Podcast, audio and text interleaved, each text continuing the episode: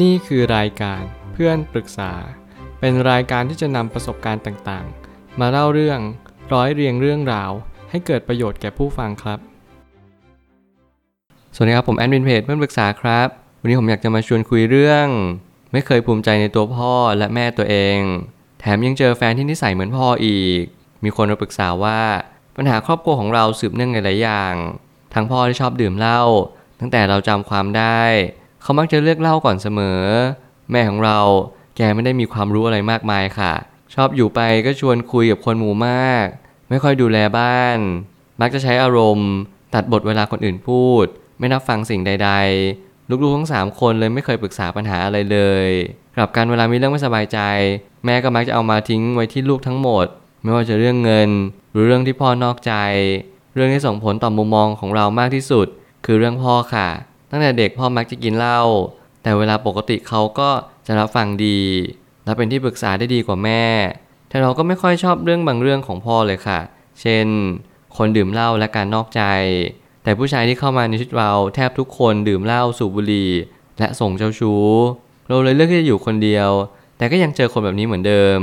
เราเลยกลัวความสัมพันธ์ชู้สาว และอายที่มีพ่อแม่แบบนี้ค่ะ เมื่อข้อความนี้สะท้อน ผู้คนในสังคมหลายคนเลย โดยเฉพาะผู้หญิงที่พบเจอ พ่อแม่หรือว่าคนในครอบครัวรวมไปถึงญาติพี่น้อง ที่เขาไม่ได้มีความชื่นชมมากเพียงพอแน่นอนผมเข้าใจว่าพ่อแม่ทุกคนเปรียบเสมือนฮีโร่ในใจของเราทุกๆคนที่จริงแล้วฮีโร่เนี่ยอาจจะฟังดูดีเกินไปแต่ถ้าเกิดตามหลักจิตวิทยาเนี่ยทำไมเราถึงเลือกคนที่คล้ายๆ พ่อแม่เรา ผู้หญิงก็จะเลือกผู้ชายคล้ายพ่อ แล้วทำไมผู้ชายก็จะเลือกผู้หญิงคล้ายแม่ นี่เป็นเหตุผลบางอย่างว่า บางครั้งเราคุ้นชินกับอะไร เราก็มักจะเลือกสิ่งที่เราคุ้นชิน ส่วนเรื่องนิสัยส่วนเรื่องอะไรก็ตามแต่มักจะสัมพันธ์กันกับจิตใจสำนึกของเรา ที่เวลาเราเลือกใช้ชีวิตไม่ว่าจะเป็นการเลือกเดิน การตัดสินใจรวมไปถึง ความรู้สึกที่เรามีความดึงดูดซึ่งกันและกันว่าคนคนนี้แหละ ที่จะมาอยู่ร่วมกันกับชีวิตของเรา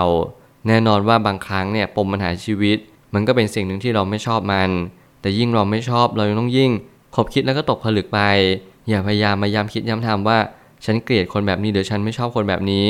ถ้าเกิดสมมติฉันไม่เคยภูมิใจกับพ่อแม่ฉันเลย สิ่งที่เราต้องตั้งคำถามนั่นก็คือ แล้วฉันจะหามุมภูมิใจได้อย่างไร หาจุดนั้นให้เจอ และพยายาม affirm มันย้ำมันเพื่อความมั่นใจว่าเราต้องการคนแบบนี้เข้ามายังชีวิตของเรา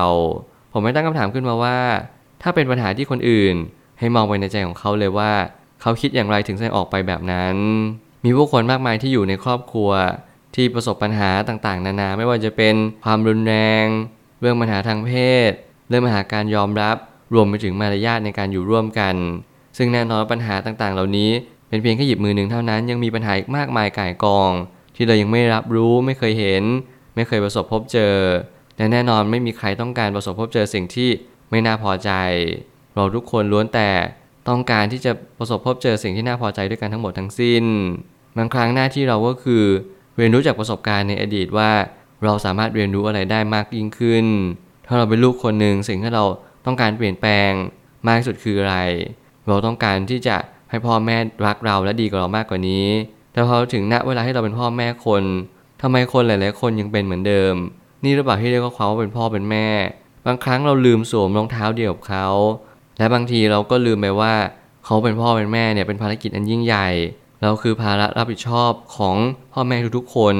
ถึงแม้เขาจะปล่อยปละละเลย ถึงแม้เขาจะไม่ได้ใส่ใจเราเท่าที่ควร แต่ผมก็ยังเชื่อว่า คนที่เคยเป็นคนเห็นแก่ตัวคนหนึ่งเขากำลังมีลูกเขาตัดสินใจว่าเขาจะเสียสละอะไรบางสิ่ง เขาก็ย่อมพยายามทำทุกสิ่งทุกอย่าง เพื่อจะเข้าใจสิ่งที่นั้นอยู่แล้ว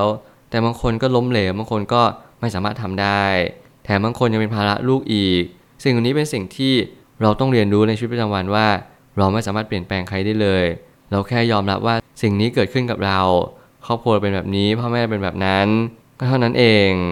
เราทุกคนบนโลกล้วนมีประสบการณ์ในอดีต เรามีปมปัญหาชีวิต และเราก็มีบาดแผลที่ยากจะลืมเลือน ไม่ว่าใครก็ตามในโลกใบนี้ ก็ล้วนแต่ประสบพบเจอปัญหาในชีวิตประจำวันอยู่แล้ว ไม่ว่าจะเป็นความทุกข์ในชีวิตประจำวัน ต่อให้เราร่ำรวยมั่งมีสีสุข มันก็จะมีปัญหาให้เราต้องเข้าไปโฟกัสมันอยู่ดี บางครั้งพ่อแม่ที่มีเงิน อาจจะไม่มีเวลาให้ลูก บางครั้งพ่อแม่ที่มีเงินและมีเวลา อาจจะไม่มีความเข้าใจลูกเลยด้วยซ้ำสิ่งนี้เป็นสิ่งที่เราต้องการมากขึ้นเรื่อยๆ มนุษย์เรานั้นมีความปรารถนาที่ไม่สิ้นสุด เรามีความอยาก และเรามีความต้องการอย่างยิ่ง เพื่อให้เราทยานอยากจะได้สิ่งสิ่งนั้นมาครอบครองแต่ในชีวิตเมื่อไหร่ก็ตามที่เรามีความสุขเกินพอดีเมื่อนั้นเราจะประสบความทุกข์อย่างมหาศาลเลย สิ่งที่ผมแนะนำนั่นก็คือ รก็ตามที่มีปัญหาในครอบครัว ขอให้คุณเรียนรู้ที่จะแก้ปัญหามันด้วยสติ การหนีปัญหาด้วยวิธีต่างๆร้องเรียนรู้มันให้ดีว่า เมื่อผลลัพธ์มันเกิดขึ้น เราจะแก้ไขปัญหานั้นด้วยวิถีทางใดใจเย็นๆค่อยๆคิด ค่อยๆใช้เวลาไปกับมัน วันหนึ่งเราเป็นพ่อแม่คนยังไงแล้ว สิ่งที่เราเคยไม่ชอบที่เราเคยเกลียด เราก็ต้องแก้ไขมันอยู่ดี แต่แล้วบางทีเราก็ไม่ควรแก้ไขมัน เพราะว่าเมื่อไหร่ก็ตามให้เราทำตามกรอบนี้มันอาจจะดีซะด้วยซ้ำที่ เราควรจะเป็นแบบนี้ พ่อที่ติดเหล้าพ่อให้นอกใจแม่รวมไปถึง ตัวเราเองที่บางครั้งเนี่ยไม่เข้าใจ ว่าทำไมเราถึงเจอคนแบบนี้เจอพ่อแบบนี้ รวมไปถึงเวลาเราเจอแฟนเราก็เจอแฟนที่คล้ายพ่อเราเลย จริงๆแล้วมันฟังดูเหมือนว่าเราเป็นเวรกรรมอะไรบางอย่างแต่ผมอยากจะอธิบายง่ายๆนั่นก็คือ เรามีค่าเฉลี่ยที่เป็นคนแบบนี้สูงมากๆ โอกาสที่เราจะเจอคนที่ดีที่มีเหตุผลที่พูดรู้เรื่อง ไม่ใช่เรื่องง่ายในสังคมเลย คนที่จะมีความคิดที่เจิดจรัสจริง ๆ เนี่ยหาได้ยากอย่างยิ่ง คนที่ดีพร้อม คนที่สมบูรณ์แบบ ไม่ใช่เรื่องง่ายเลยที่เราจะหาเจอ แต่การนั้นจริง ๆ แล้วเราทุกคนก็ปรารถนาสิ่งเดียวกัน นั่นคือคนที่ดีที่สุด คนที่สมบูรณ์แบบ คนที่เพอร์เฟกแต่ผมอยากให้คุณตั้งคำถามว่า แล้วตัวของเราเองมีสิ่งที่บกพร่องอะไรบ้างหรือเปล่า ตราบใดที่เรามีสิ่งบกพร่อง สิ่งนั้นนั่นแหละมันก็จะเป็นจุดที่มาย้ำตีมเดิมว่า เราต้องก้าวข้ามผ่านไปให้ได้ และเราต้องยอมรับตัวเองก่อน ยอมรับว่าเราไม่ได้มีครอบครัวที่สมบูรณ์แบบ ยอมรับว่าเราไม่ได้มีพ่อแม่ที่ดีเลิศเลอเราจะหาจุดที่เราภูมิใจเขาได้ยังไง ผมเชื่อว่าทุกคนมีจุดนี้ด้วยกันทั้งนั้น เพียงแต่เราต้องหามันให้เจอ การดำเนินไปของชีวิตก็ล้วนประกอบไปด้วยตัวแปรอันหลากหลายแต่เราก็ต้องยอมรับปัญหาของคนอื่นด้วยเช่นกัน เมื่อชีวิตนั้นกำลังเหวี่ยงเราไปในจุดจุดหนึ่งที่เราไม่เข้าใจ The unknown of unknown นั้นกำลังทำงาน เราไม่รู้ว่าเรากำลังไม่รู้อะไร สิ่งนี้เป็นสิ่งที่ยากอย่างยิ่ง เมื่อไหร่ก็ตามที่เราไม่รู้ว่าเราไม่รู้อะไร มันกลับกลายเป็น question mark ที่ใหญ่อย่างยิ่ง ที่ทำให้เรานั้นไม่เข้าใจตัวเองและไม่เข้าใจผู้อื่น รวมไปถึงไม่เข้าใจสิ่งที่กำลังจะเกิดขึ้น ขอให้คนทุกๆคนที่กำลังเจอเหตุการณ์นี้ตั้งสติก่อน เรียนรู้ว่าจริงๆ แล้วสิ่งที่เป็นเรื่องปกติสามัญนนั่นก็คือมนุษย์ต้องการหาความสุขเป็นพื้นฐาน ที่แม่ไม่รับฟังปัญหาไม่ใช่เพราะว่าเขาเป็นคนไม่ดี เพียงแต่เขาไม่เคยจะฟังปัญหาหรือเปล่า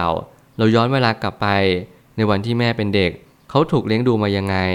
พ่อแม่ของแม่เราเนี่ยตายายเขาเป็นคนที่นิสัยแบบใด แล้วตัวแม่เราเอง เขาเป็นคนที่หนักเอาเบาสู้ไหมเป็นคนอดทนสูงหรือเปล่า